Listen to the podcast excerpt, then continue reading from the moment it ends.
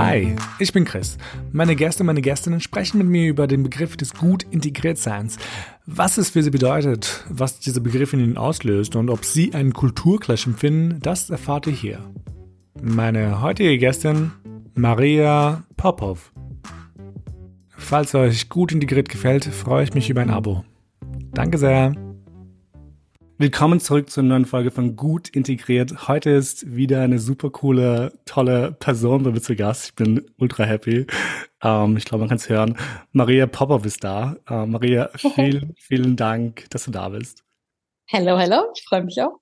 Wie geht's dir?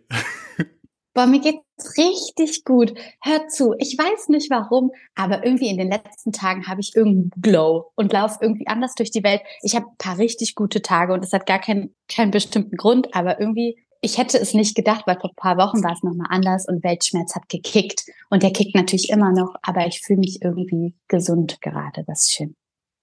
Wie geht's dir? Ich muss zugeben, also mir geht's auch gut. Ähm, ich versuche mich irgendwie durch die Tage zu boxen, gerade vor allem ähm, in den Wintermonaten, weil ich I, I have the winter blues sometimes. Mm. Ähm, aber ja, ich versuche mich halt irgendwie mit positiven Dingen zu umgeben. Ähm, und ich glaube, gerade ist es auch politisch sehr schwer, auch weil ich in diesem Feld arbeite, to be honest. Ähm, also journalistisch irgendwo.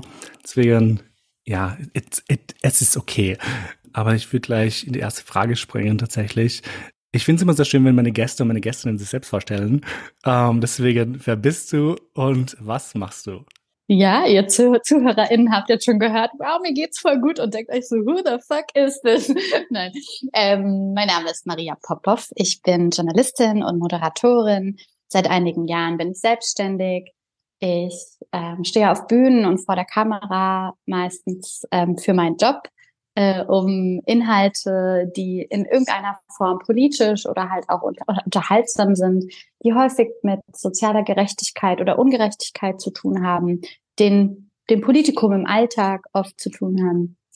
Ähm, dafür äh, spreche ich ganz viel. Und in meiner Freizeit trinke ich liebend gerne Kaffee und bin gerade bisschen traurig, weil eigentlich würde ich voll gerne mit dir gerade einen Kaffee trinken. Erstens wäre das für die Aufnahme vielleicht bisschen nervig und zweitens ist es zu spät. Also eine wichtige Regel in meinem Leben ist, nach 15 Uhr kein Kaffee mehr. Ist einfach oh, so. Ich kann tatsächlich nach 15 Uhr Kaffee trinken. Also ich glaube, also ich bin, habe mich ein bisschen so selbst diagnostiziert, aber ich glaube, ich habe leichte ADHD-Züge. Das heißt, ich kann Kaffee auch am Abend trinken. It, es macht nothing. Also es, ich schlafe trotzdem mehr. Ich kann auch Energy Drinks trinken und sonst was. Ähm, aber gegebenenfalls, ich bin, ich bin Ey, das kind. ist so spannend, weil ich meine das, ja, ich fühle das, ich fühle das. Mhm aber es, es, es, es, es klappt halt. Ich habe ich hab mit 14, okay, das ist vielleicht nicht so gut, aber mit 14 begonnen, Kaffee zu trinken. so. Oh mein Gott, jetzt ist es raus. How dare you? Der, das, Nein, das Secret is out. Bei diesem Podcast geht es ja sehr stark um den ganzen Kulturclash. Ich habe selbst erlebt, als, als Jugendlicher oder auch später, dass Leute zu mir gesagt haben, du bist gut integriert.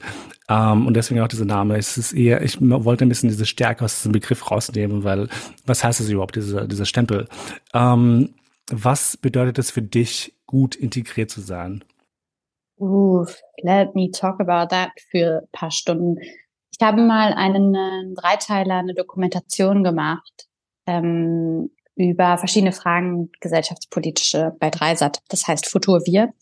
Und äh, es geht um verschiedene Wir-Gefühle. Und eins davon, da ging es um eine deutsche Leitkultur. Was ist das? Wer ist deutsch? Und es hat, boom, ey, es war so ein Mindfuck für mich, mich mehr mit dieser Frage zu beschäftigen. Weil für mich bedeutet das, ähm, dass ich sehr früh mit sehr vielen meiner Privilegien konfrontiert wurde. Ähm, ich habe erst relativ spät und erst nach meiner Politisierung, nachdem ich verstanden habe, was Rassismus ist, erst gecheckt, dass meine Eltern ihn erleben. Bei Menschen, bei vielen von uns ist das ja umgekehrt, dass man eigentlich zuerst die Rassismen selbst erlebt oder seine Familienmitglieder und später lernt, es zu artikulieren. Das zeigt ja schon, dass wir als weißgelesene BulgarInnen in Deutschland, weil ich bin in Bulgarien geboren, meine Eltern auch, und wir sind äh, nach Deutschland gekommen, als ich ein Jahr alt war, ähm, meine Eltern wurden damit konfrontiert und haben es runtergeschluckt und nicht erzählt. Und ich wurde nie damit konfrontiert und wenn, dann nur mit positivem Rassismus.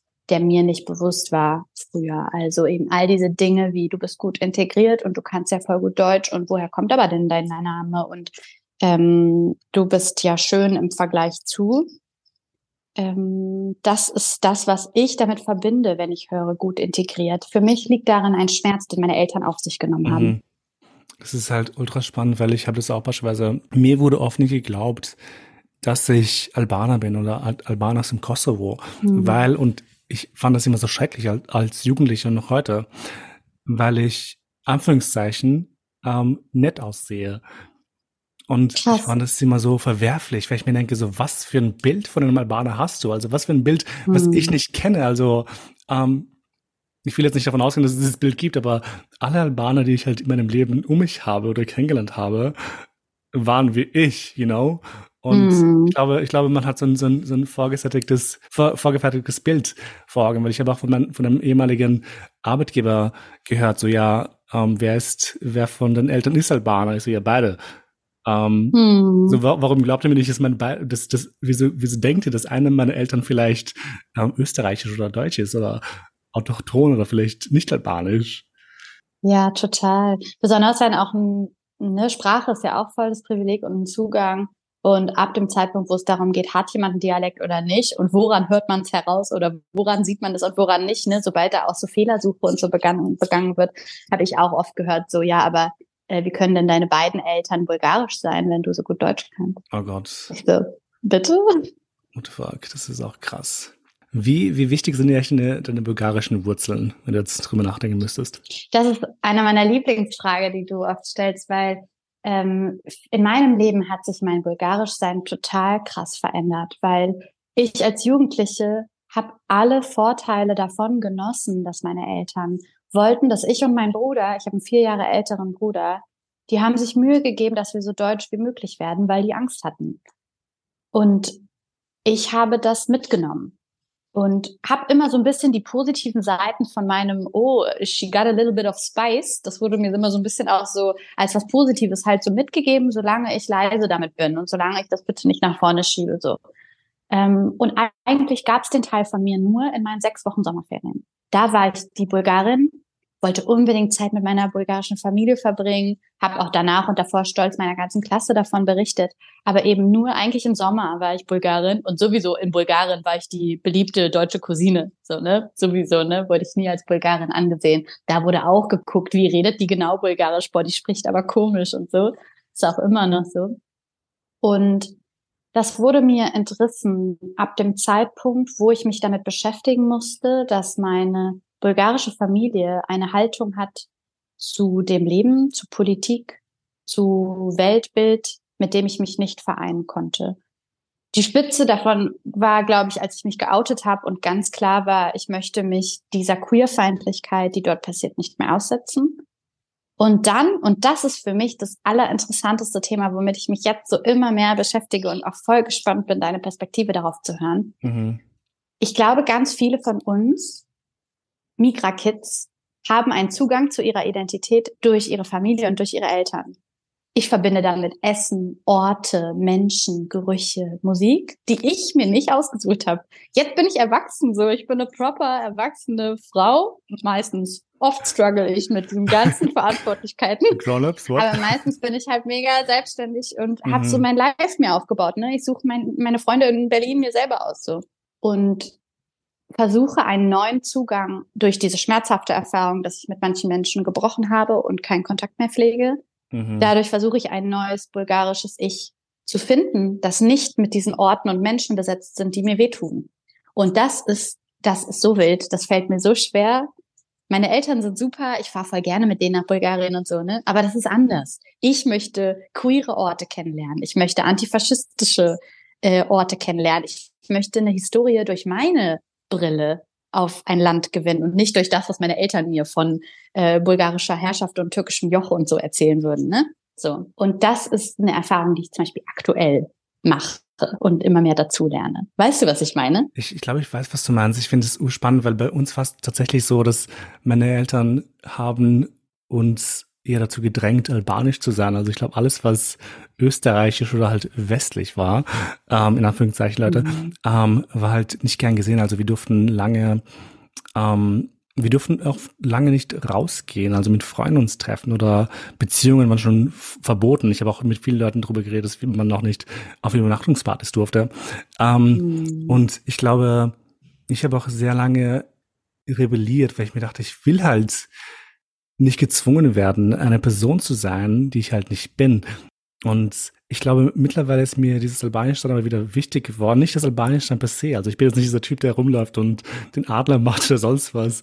Aber ich merke, mir ist diese Herzlichkeit zum Beispiel, die ich in Kosovo lebe, wenn ich Verwandte sehe, ähm, ultra wichtig und das mag ich und das will ich auch mitnehmen. Mhm. Ähm, ich mag halt, wie du schon sagst, die Musik, das Essen und viele andere Traditionen, aber ich glaube, ich habe für mich selbst entschieden irgendwann, ich bin halt weder westlich noch albanisch. Ich bin halt irgendwo irgendwas in der Mitte. Haben so ein hm. Mischwesen. Ich weiß nicht, ob das irgendwie Sinn macht, aber. Total, ich fühle das ganz genauso. Ich, ich fühle mich tatsächlich, wenn ich es klassifizieren müsste, wie so ein Migra-Kind, was sich halt auch mit anderen Migra-Kindern sehr wohl fühlt. Also ich glaube, das ist mir halt aufgefallen, so dieses, diese, diese, diese diese gleichen Erfahrungen, die man mitnimmt und mit Leuten teilt. Das ist ultra spannend, aber ich würde mich halt nicht mehr als als Albaner sehen oder wie meine Eltern beispielsweise es haben wollen würden, dass man zum Beispiel alle Traditionen und alle Meilensteine ähm, erfüllt im Leben, die sie halt vielleicht erfüllt haben. Und ich freue mich auch für alle Menschen, die das machen wollen. Aber ich passe hm. da nicht rein, dieses Wertesystem und. Das ist total schön, weil das ein bisschen so die gegenteilige Erfahrung mhm. ist. Ich habe nichts irgendwie von bulgarischer Kultur von meinen Eltern in Deutschland gelernt und das aber eigentlich vermisst in meinem Leben. Und die haben das erst gleichzeitig mit mir sich zurückgeholt. Also ich glaube, jetzt mit so einem Gefestigtsein in Deutschland haben sie zum Beispiel, meine Mama hat einen bulgarischen Verein in der Stadt, wo ich aufgewachsen bin, in NRW gegründet. Äh, sie ist ganz aktiv in migrantischer Selbsthilfeorganisation. Die tanzen bulgarische Folklore-Tänze. Mein Vater lernt ein, äh, ein, eine bulgarische Trommel zu bedienen und so. Und mit deren neuen äh, Hobbys habe ich zum Beispiel auch neue dazu gelernt. Ich bin auch mit denen dann zum bulgarischen Tanzen gegangen, ähm, weil ich das auch liebe, das zu lernen und zu machen und möchte auch in Berlin unbedingt mal zu einer zu einer Gruppe dazu gehen. Traue mich aber noch nicht. Mal Same. Gucken. Ich habe ich ja? hab, oh ich hab, ich hab eine sehr gute Freundin aus Wien, die ist auch Bulgarin. Um, ähm, und sie hat mir erzählt, sie geht jetzt bulgarisch tanzen in so einem Verein. Und ich habe sie dafür total beneidet, dass sie diesen Mut aufbringt, hinzugehen. Ja und Geh doch mit ihr mit. I wish. Und dann kannst du, ja, und dann redest du im Podcast darüber. Auf jeden ja, Fall. Eigentlich voll smart. Um, ähm, aber ich habe hab mich um, ähm, erkundigt nach albanischen um, ähm, Tänzergruppen. Vielleicht mache ich das da. I don't know, das wäre eigentlich voll cool, aber ich habe Schiss davor. ja, Maybe, das, sollte, das sollte mein Ziel sein für nächstes Jahr, uh, mich anmelden. Das sollte unser Ziel sein. Merke ich mir, ja. Aber du hast ja schon das Queer-Sein angesprochen. Wann hast du das erste Mal gespürt, dass du nicht heteronormativ bist? Oder halt queer bist, je nachdem, was dir lieber ist? Das weiß ich ehrlich gesagt gar nicht so genau. Nee, nee, das passt beides voll. Äh, ich weiß es manchmal gar nicht so genau. Ähm, ich bin auf jeden Fall ein Spätzünder. Ich reclaime dieses negativ besetzte Wort immer sehr gerne und sage, ja Mann, ich war eine Spätzünderin. Und das habe ich schon ganz früh gemerkt, dass ich nicht in die Norm passe und mich darin nicht sehe, weil ich einfach kein Interesse hatte, Beziehungen zu führen. Ich hatte auch keinen, kein Interesse, intime Erfahrungen mit irgendwelchen Lauchs aus der Schule zu machen. Das hat mich alles nicht gejuckt. Und ich habe aber auch keine Crushes auf Frauen in Filmen geschoben. Ich hatte schon eine weirde Obsession Obsession mit den Olsen Twins. Ich hatte eine weirde Obsession mit Britney Spears und mit Emma Watson, aber keine wirklichen romantischen Gefühle oder keine sexuellen Fantasien oder so zum Beispiel. Ich habe erst im Studium ähm, mich zuerst politisiert und hatte ganz viele queere Friends und dann habe ich das erste Mal Gefühle entwickelt für eine Person, die kein Mann war. Und dann war das so richtig die, der, das Erwachen. Aber schon vorher in meiner Jugend habe ich gedacht, wenn jemand mich auch gefragt hat, bist du hetero, habe ich gesagt, ich glaube schon, ich hatte noch nie einen Freund, kein Plan. So, ich weiß es einfach nicht. Und ich habe mit Leuten gerne rumgeknutscht und so, aber das war eher aus Spaß und so. Man, man geht ja davon aus, du sagst, dass ähm, Oststaaten oder halt der Balkan zum Beispiel ähm, queerphob sind, wo ich vielleicht zustimmen würde, aber ich glaube, ähm, westliche Staaten können auch homophob sein und queerphob sein. Aber wie, wie war es für dich, als du dich dann geoutet hast bei den Eltern? Wie hat deine Familie das aufgenommen und dein Umfeld? Mein enges Umfeld war super. Ich hatte das Glück, glaube ich, dass ich einfach schon 23 war. Ich hatte auch selber ein anderes Selbstbewusstsein, damit umzugehen, wenn jemand mal ein bisschen verwirrt war. Die kleinen Ängste meiner Eltern oder so konnte ich easy peasy aus, ähm, aushalten. Aber overall waren die einfach total auch neugierig und lernfähig und ähm, total sweet. So und ähm, anders war es eben bei meiner Family in Bulgarien und das hat mir auch später und auch immer noch ehrlich gesagt manchmal, wenn ich so in Interviews gefragt werde ähm, danach, habe ich die Sorge, dass das dann so für sich steht und dass es das Klischee bedient und dass ich damit das Klischee bediene. So Gedanken hatte ich auch auf jeden Fall schon. Ich hatte auch eine Phase, in dem da ähm, hat es mir geschmerzt, das Klischee auch der queerfeindlichen religiösen Familienmitglieder zu bedienen. Und gleichzeitig ist das meine Realität. Und mir ist es aber immer wichtig, eben hinzuzufügen, sowohl über queerfeindliche Gewalt in Deutschland zu sprechen und das nicht zu ignorieren. Natürlich, das ist auch ein Großteil meiner Arbeit, darauf hinzuweisen. Und auch immer wieder darüber zu sprechen, dass eine Religion immer der vorgeschobene Grund ist. Und das ist egal bei welcher Religionszugehörigkeit. Das haben viele Communities und die christliche Community eben auch. Und bei der wird es selten erwähnt und bei einer muslimischen Community wird es sehr, sehr gerne mit dazu gesagt, als sei das eben ein, ein Grund, der wahr ist. Und ich finde, das ist eine Diskursverschiebung. Und das ist eben bei meiner Familie auch so. Ich äh, bin sehr dankbar über alle meine Freunde und Bekanntschaften, die queer und Religion äh, vereinen und lerne so viel über ähm, Religion und Spiritualität und bin selbst eben nicht so aufgewachsen und äh, meine Familie eben schon und das ist Teil von denen, den ich schätze, wenn es eben nicht der Vorgeschobene wäre, der mich verletzt.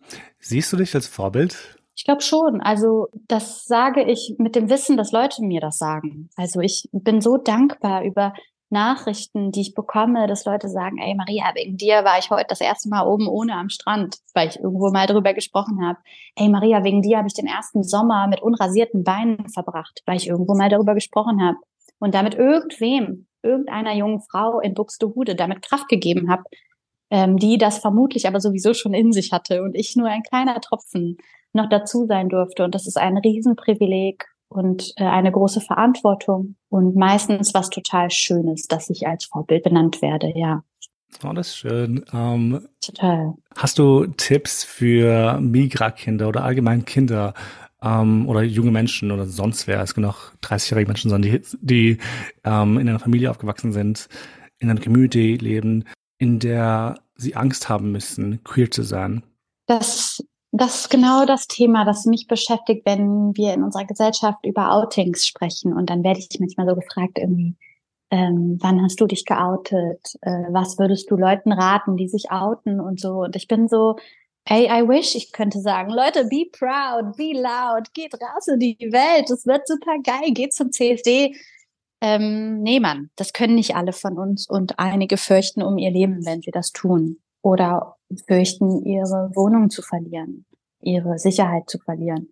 Das müssen wir unbedingt ernst nehmen. Und deswegen finde ich, jede Person muss ganz tief in sich reinhören und darf auch ein selbstbestimmte, ein selbstbestimmtes Selbstbewusstsein entwickeln. Also so selbst zu entscheiden, wo bin ich ich und wo bin ich welche Rolle? Also auch Queers, die in ihrer Familie offen queer sind, erzählen da auch nicht alles, was sie, wen sie wo gedatet haben und wem sie eine Zunge in den Hals geschoben haben, auf welcher Party und so. Und das ist vollkommen okay.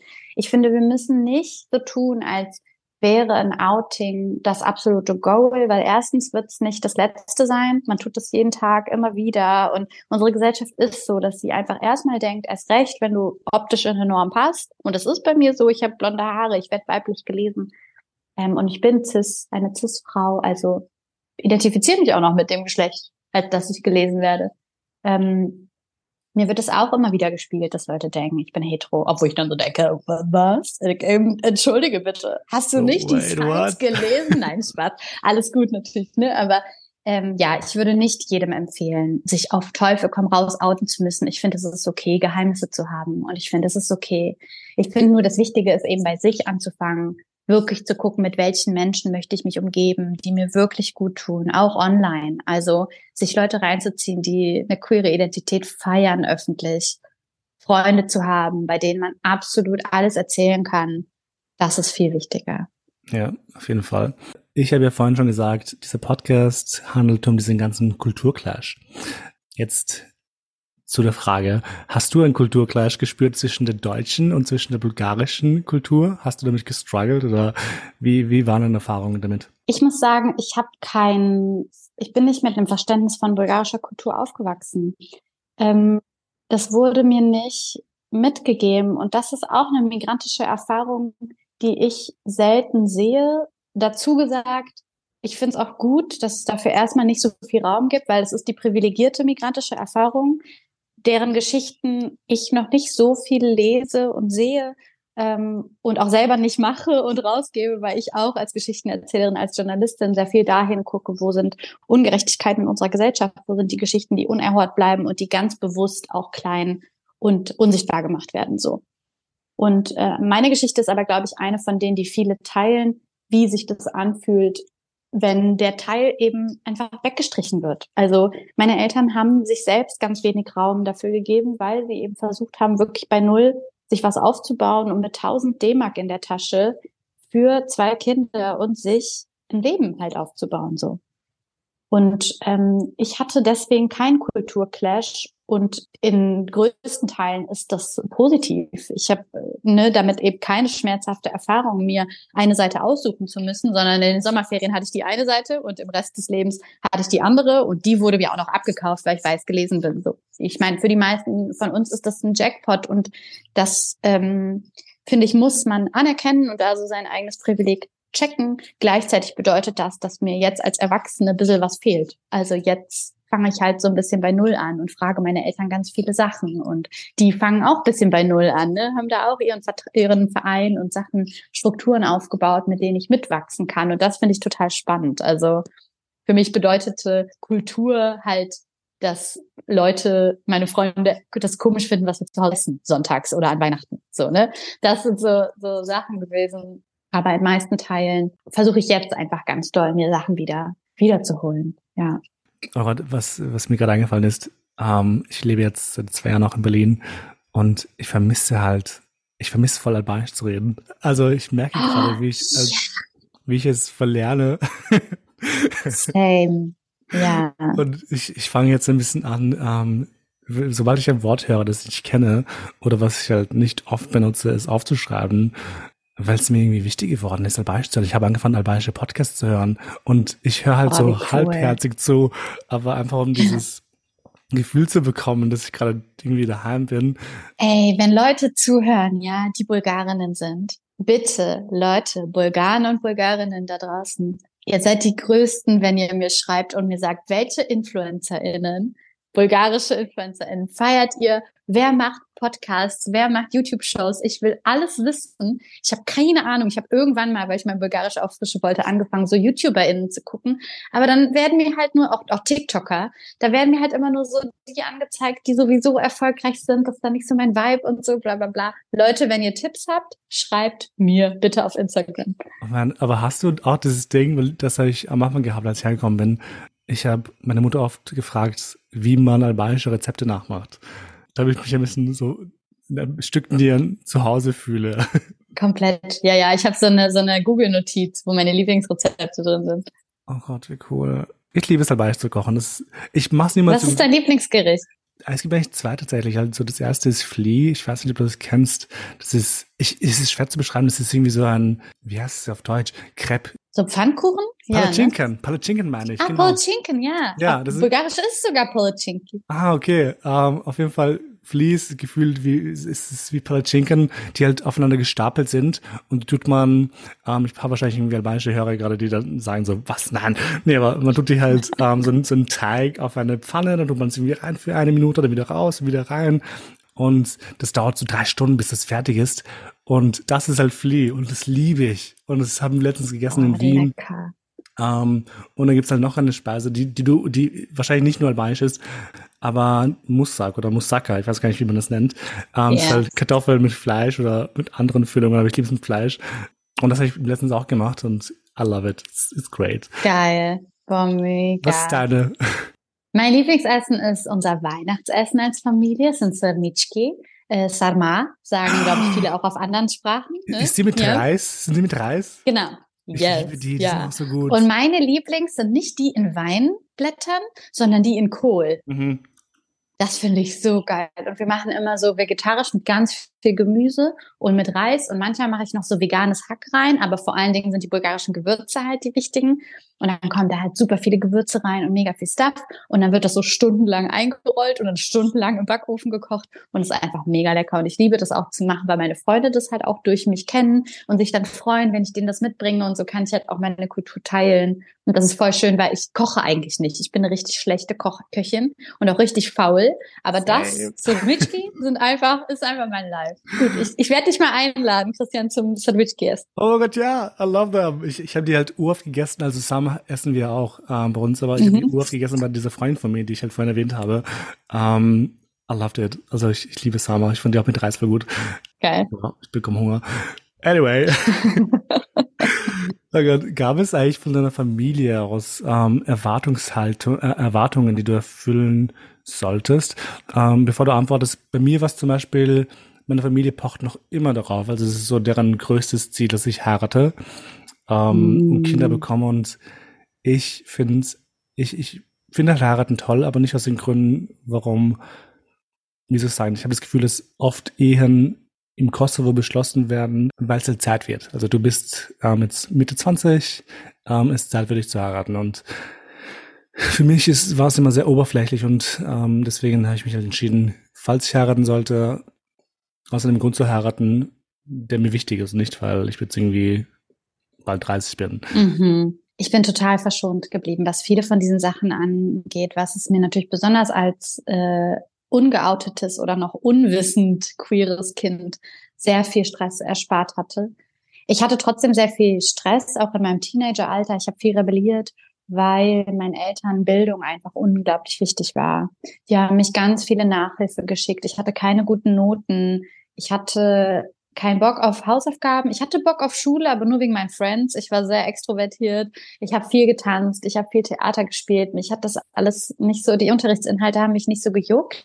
Aber ich kam mit allen gut klar und auch die Lehrer mochten mich und mit meinen mündlichen Noten habe ich alles ein bisschen rausgerissen. Aber meine Eltern hatten große Angst, dass ich sitzen bleibe. Das war irgendwie so eine riesige Angst, die ich jetzt erst verstehe und auch diesen riesen Druck, den die mir gemacht haben, irgendwie unbedingt studieren zu müssen und auch bitte direkt nach dem Abitur studieren zu müssen. Das war ein riesiger Streit bei uns zu Hause, weil ich einfach nicht wusste, was ich machen will. Ich hatte keine Vorbilder im Journalismus, ich hatte keinen Plan, wohin mit mir. Ich hatte Talente und wusste aber nicht, wohin mit den Talenten, weil ich wenige Vorbilder und wenige Förderer hatte, die das so in mir rausgekitzelt haben und an mich geglaubt haben. Und meine Eltern hatten Angst vor dieser kreativen Seite. Kein Wunder, weil sie so hart sich das aufgebaut haben von Null auf und nicht diesen Zugang zu Beruf haben, dass man seinen Traum sich erfüllen könnte oder mit seiner Kreativität Geld verdienen könnte oder so, ne? Das war für die total diffus und mittlerweile sind die super stolz auf mich und sagen mir das immer wieder und so. Ich weiß aber, dass wir alle sehr Kapitalismus geprägt sind und besonders eine Migrationserfahrung auch mit einem German Dream einhergeht, der eher an den American Dream und nicht an den, den Düsen Tekal sich ausgedacht hat, gelehnt ist, nämlich der Dream, eben aufsteigen zu müssen, damit man was wert ist und damit man ja nicht dieses Klischee erfüllt, dass so schlimm wäre in den Augen eben von vielen auf der Tasche von Staat Deutschland oder irgendwie so zu liegen. Ne? Das war deren große Angst. Das war der einzige Druck, dem ich, mit dem ich echt gestruggelt habe als Jugendliche. Das ist ultra spannend. Ähm, dazu zwei Gedanken. Und zwar, mein Vater hat uns auch sehr gepusht, studieren zu gehen, also die Schule zu machen, studieren zu gehen. Und deswegen, ich glaube, es war der Hauptgrund, warum ich studiert habe, weil wir einfach so jemanden hinter uns hatten, der gesagt hat, ihr solltet das halt machen, weil es euch ein besseres Leben ermöglicht. Es war nicht mal so ein Zwingen, es war wirklich so ein, so ein Macht es halt, weil, weil es, weil es wird euch was bringen. Und weil du das auch jetzt meinst mit diesem Stereotyp, ähm, ich habe jetzt ein Buch gelesen von einer Gästin tatsächlich von Nada, die letztens ähm, beim Podcast war mit ihrem Mann, mit ihrem Ehemann. Und sie hat jetzt ein Buch geschrieben, das ich dir so empfehlen kann, by the way. Ich kann es dir ausbauen tatsächlich. Ähm, aber ich Gerne. Ähm, sie hat erzählt von ihrem Vater oder geschrieben von ihrem Vater, der seit, ich glaube, ähm, fast 30 Jahren, 40 Jahren in Österreich lebt ähm, und als Krankenpflege gearbeitet hat. Und ich glaube, kurz nach seiner Pension ist er spazieren gegangen und zwei Österreicher, ähm, die halt autochton sind, haben ihn komisch angeschaut und gemeint, so ja, der kann halt tut halt nicht arbeiten. Und wo ich mir denke, das hat mich irgendwie voll fertig gemacht, als ich gelesen habe. Ich mir dachte, mhm. dieser Mensch hat für so eine Familie, und das schildert sie auch, jeden Tag gearbeitet, mehrere Schichten ähm, ge geschoben nur damit irgendwelche zwei Menschen auf der Straße sagen können, so ja, diese, diese Ausländer tun halt nichts machen und tun vom Sozialfall leben. So, ja. sorry, aber what the fuck? Und das macht mich halt ja. halt voll emotional, wenn ich sowas lese, weil es halt nicht stimmt. Alle Menschen, die halt ähm, in Österreich leben mussten, im Endeffekt hat, haben gearbeitet und ich verstehe nicht, was für ein Bild ja. in den Köpfen von Menschen herrscht. Das macht mich einfach nur wütend. Aber ich glaube, ja, ich, ich glaube, meine Eltern, ich meine, mein Vater zum Beispiel, ähm, er kann halt auch, also kann Deutsch, aber man hört halt raus, dass er eine Migrationserfahrung hat. Ich meine, er ist mit Mitte, Mitte 20 nach Österreich gekommen, sorry, aber ähm, Deutsch ist eine sehr schwere Sprache. Also das Deutsch, was er kann, ist super. Ähm, ich, ich glaube, bestimmt haben sehr viele Menschen auch gedacht, so, okay, ähm, dieser Mensch liegt auf der faulen Haut, was halt gar nicht stimmt. Und boah, das ist einfach nur schlimm. Es macht mich auch so emotional, weil das auch eben eine Stimmung ist, die viele unserer Elterngeneration, wenn wir so die erste Generation oder die zweite sind und so diese Erfahrungen kaum selbst durchlebt haben, die die gemacht haben, da steckt so viel Schmerz drin, der uns nie richtig erzählt wurde, auch aus Selbstschutz, auch weil sie ja. es selber nicht wahrhaben wollten. Und ähm, letzte Woche, also wir zeichnen jetzt gerade in der Woche auf, wo vor kurzem Absalon den Song Baba rausgebracht hat. Ich habe so geheult, als ich diesen Song gehört habe, weil es so um diese auch Vater-Sohn-Beziehung halt geht, wo so viel auch Maskulinität und Emotionen drinsteckt und aber auch ganz viel von einer Erfahrung, eben von migrantischer Erfahrung, die uns alle irgendwie so vereint. Das finde ich auch ja, heftig. Voll. Aber diese, diese Frage ähm, steht nicht im Skript, aber ich stelle sie trotzdem, weil ich sie super spannend finde. Ähm, wenn du dich entscheiden könntest, zwischen zwei Tischen. Du musst ja auch nicht beantworten, wenn du nicht willst, aber zwischen zwei Tischen ähm, und deine Tisch ist mit Leuten, die deine Realitäten ähm, teilen, also deine Lebensrealitäten, Migra-Kinder sind zum Beispiel ähm, und queer sind vielleicht, oder dem Tisch, ähm, wo halt nur ähm, Deutsche zum Beispiel sitzen. Zu welchem Tisch würdest du eher laufen? Ja, auf jeden Fall zu dem queer-bulgarischen Tisch. Was für ein geiles Live. Ich habe keine queer-bulgarischen Friends. Leute, ruft mich an, schreibt mir DMs, wie auch immer, schickt mir Liebe. Ähm, das sind Erfahrungen, die ich mache, die mich immer so begeistern. Ich ziehe mir jede Musik rein von, irgendwie, wenn ich höre, so irgendwie eine queere Musikerin macht bulgarischen Pop oder so. Ähm, das ziehe ich mir alles immer rein, finde ich richtig geil. Jetzt, wenn ich einfach als Maria quatsche, ne? Als Journalistin setze ich mich immer an den Tisch mit den Leuten, die nicht meine Erfahrungen machen. Und das finde ich wichtig und gut und das mache ich jeden Tag. Und das ist meine Arbeit.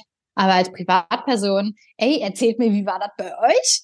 So als Bulgarin, als queere, als queerer bulgarischer Mensch, als was auch immer das interessiert mich alles äh, total, weil das eben doch Erfahrungen sind, die ich jetzt aktuell mache. Ne? Bei vielen Sachen hört man doch auch Leute in der Öffentlichkeit, die erzählen dann darüber, weil es schon vergangen ist. Und es ist so, boah, back then, ich war noch so und so drauf und jetzt weiß ich alles besser. Und bei mir zum Beispiel mit meiner bulgarischen queeren Identität, it's still in the making. Ich mache jedes Mal neue Erfahrungen und Träume. Letztens habe ich ähm, ein ganz tolles Interview geführt, auf das ich äh, so krass gehofft habe, dass es passiert und dann auf einmal ist es passiert. Ich habe nämlich Alok Vade Menon, eine ganz wichtige queere äh, Person, ähm, poetisch schreibende Person, ähm, schreibt Bücher, äh, ist aber auch äh, also so in der Comedy-Welt unterwegs aus London. Und ähm, das äh, war ein total inspirierendes äh, Interview und am Ende war ich so total äh, angespornt von so diesen Gedanken, die dieser Mensch hatte. Und dann reden wir einfach miteinander und Alok sagt, ähm, ich glaube ich, also auf Englisch, äh, ich möchte touren, ich werde noch durch die ganze Welt touren und war auch schon in 44 verschiedenen Ländern und sagt so, ich werde auch in deine in deine Geburtsstadt mal reisen und da eine, eine Lesung geben. Und ich war so, ich hatte direkt schon Tränen in den Augen, weil ich meinte, du glaubst gar nicht, hier als Journalistin stehe ich hier und bin so ein bisschen mit Distanz zu meinem Beruf und bla bla bla und nehme mich voll zurück und so weiter. Und dann sagt Alok das aber und ich merke so voll, wie emotional ich werde, weil ich mich so doll danach sehne. Und auf einmal fällt diese Fassade bisschen von der angreifbaren Maria so von mir ab und ich fühle mich so warm aufgehoben und in so eine Zukunft blickend, wo ich mir halt echt vorgestellt habe, wie ist das, wenn ganz viele queere Menschen oder Allies oder was auch immer bei einer Lesung von dieser Person, die eine der wichtigsten queer-feministischen Figuren unserer Zeit ist, ähm, da bei einer, wer würde da wohl so sitzen? Und würde ich mich trauen, Leute anzusprechen und zu sagen, hey, bist du hier geboren? Ich bin auch hier geboren, aber ich wohne in Berlin. Hast du Bock, eine Brieffreundschaft zu einer Berlinerin zu machen? So, ich habe mir das alles vorgestellt und dachte so, boah, krass. Äh, ich habe ganz viele Erfahrungen noch vor mir, glaube ich. Ja, auf jeden Fall. Oh mein Gott, das hört sich an. Ähm, wir sind tatsächlich fast am Ende angelangt. Ähm, die letzte Frage steht vor mir, vor dir, vor uns beiden. let's ähm, go. Let's go. Ähm, das ist tatsächlich eine meiner Lieblingsfragen.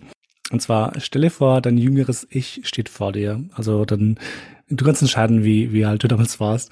Ähm, aber was würdest du ihr mit auf den Weg geben? Boah, besonders als Teenager, ich habe so gestruggelt. Ich dachte, irgendwas ist falsch mit mir. Ich hatte voll viel Wut in mir, die ich nicht rausgelassen habe, weil das wäre natürlich unanständig als Mädchen und so.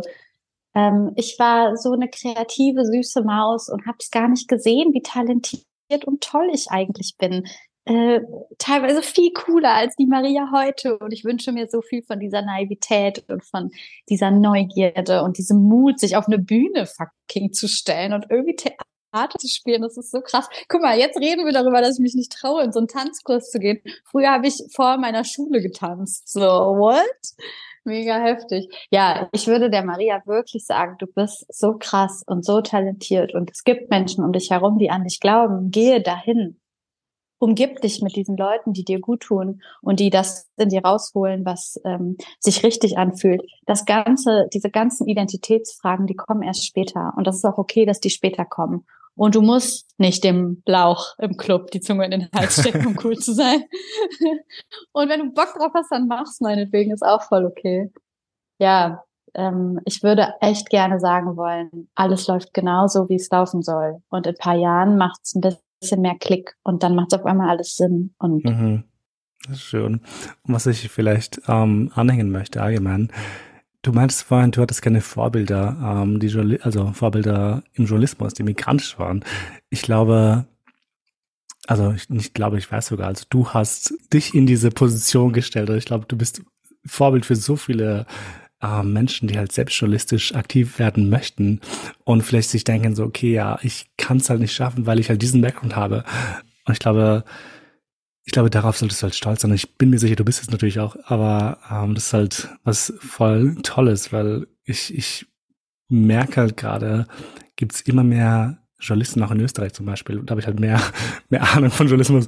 Aber ich merke halt gerade, so viele junge Menschen ähm, etablieren sich und machen anderen Leuten Mut, was mich halt voll freut, weil mhm. ich glaube, Redaktionen, der Journalismus allgemein müssen halt viel mehr Perspektiven mit, mitbringen, als sie jetzt schon haben. Ja, und ich glaube, wir, wir alle tragen dazu bei, tatsächlich. Ja, du auch, auf jeden Fall. Das ist so großartig, dass man mittlerweile ähm, Sachen googeln kann, wenn man schon so ein bisschen den Reflexionsprozess angestoßen hat. Und dann kommt man einfach darauf, dass man zum Beispiel deinen Podcast findet. Wie großartig ist das bitte? Durch deine Brille dann Leute und Geschichten kennenzulernen und deine eigene auch. Ähm, und das Gleiche gilt eben bei meiner Arbeit auch. Ich bin so dankbar für all diese Menschen, die irgendwie mal paar feministische Gedanken zum Beispiel googeln und dann auf einmal kommen die auf mein Face ja. und dann sind die so, ach so, es gibt so Leute auch im Journalismus, das geht zusammen, what? Ach so, krass. Ähm, und natürlich mache ich auch nicht nur feministische Arbeit, ne? aber ähm, ja, irgendwie, ich bin wirklich, also natürlich, ne, in manchen Momenten gucke ich ganz pessimistisch auf die Zukunft und habe einfach fucking Angst und bin wütend und denke mir so, fickt euch alle, Entschuldigung. Meine Alles Oma gut. sagt immer, ich sag zu viel Fäkalsprache. Sorry, Omi, falls du auf diesen Podcast und ich wünsche dir, dass du auf diesen Podcast kommst. Shoutout an Sigrid. Ähm, ich habe eine deutsche Oma, die heißt Sigrid, die ist ganz super. Ähm, jedenfalls ähm, gucke ich manchmal ganz pessimistisch auf die Welt und manchmal besonders, wenn ich äh, auf Menschen gucke, die bestimmt auch diesen Podcast hören und wenn ich mit Leuten wie dir spreche, dann denke ich so, boah, es gibt so viele von uns. Und mit uns meine ich einfach Menschen, die neugierig auf die Welt gucken, die dankbar ist für diverse vielfältige Erfahrungen, die emotional sich zum Beispiel öffnen füreinander. Das ist nicht selbstverständlich. Guck mal, wir beide kennen uns nicht. Und wir reden miteinander, weil wir uns irgendwie bewusst sind, dass Teile unserer Erfahrung sich gleicht. Und das ist eben die Schönheit auch von Diversität. Nicht die, die so auf Plakate gepackt wird und die, mit denen Leute Geld machen können. So, das gehört alles irgendwie dazu. It's okay. Aber ich meine die diverse Erfahrung, die, wenn Menschen einfach nur sich selbst so dieses wohlwollende Auge schenken, zu sagen, ich glaube, wir fühlen uns manchmal ähnlich. Wie cool ist das bitte? Das ist schön gesagt. Sehr schön gesagt. Yes. Um, wir sind, we're, we're done actually. Ähm, ich mochte die Folge sehr. Ähm, das Gespräch war toll. Maria, ich bin unglaublich dankbar, dass du. Ich fühle mich jetzt wirklich, als wären wir befreundet. Du, das habe ich nicht so oft, ehrlich oh. gesagt. Und du gibst ein, du gibst, also obwohl wir noch nicht mal in einem Raum sitzen, du gibst wirklich ein sehr, sehr krass wohliges Gefühl, dass ich sofort denke, ey, ich slide dir nächste Woche in DDMs und sag dir Bescheid, wenn ich nochmal koche, weil it is time. Das sage ich. es wird Zeit. Und wenn du nicht zu diesem Tanztraining gehst, dann stupst schubse ich dich an, damit du mich mitnimmst. We have to do that. Können wir, ohne das, das, wir, müssen das, wir müssen das echt machen. Also entweder, entweder du ähm, beim Bulgarischkurs, ich beim Albanischkurs oder wir machen es gemeinsam. So, das wäre, oh, das ja. voll cool. Hey, aber das ist doch voll krass, weil deine Freundin zum Beispiel kennt also sogar schon eine bulgarische Tanzgruppe. Da in, in Österreich. Wir dann also so, einfach mit. Ach so, in I, I, wish. Ah, goddamn, okay. Ja, ja. Ich kenne auch so die Berlinerische. Ich bin in so einer Facebook-Gruppe mal gewesen, habe mir da irgendwelche Screenshots gemacht. Ich wüsste schon zumindest wohin. Oh. Ja. Und das Gute ist ja auch beim Tanzen, man muss gar nicht die gleiche Sprache halt verstehen. Also ich wette, wir könnten zu einem albanischen Tanzkurs gehen und ich käme halt voll klar. Das ist doch voll yeah, geil. Probably. Let's let's do that. Cool. I'll, I'll let you know. Nice, cool. Dann machen ja. wir so Selfie so für Leute. Wir haben das wirklich gemacht. Wisst ihr noch? Vor ein paar Monaten haben wir drüber geredet. I love it. Oh Gott, great. Nice. Um, ähm, dann, wie gesagt, danke, dass du da warst. Und für alle Menschen, die jetzt noch zuhören sollten, ich hoffe, ihr macht das, um, ähm, vergesst nicht, gut integriert zu abonnieren auf Apple Podcasts, Spotify und Co. Um, ähm, abonniert gut integriert auf Instagram und Maria auch auf Instagram. Do it now. ich küsse eure Herzen. Hallöchen. und sonst bis bald. Ciao, ciao. Tschüss.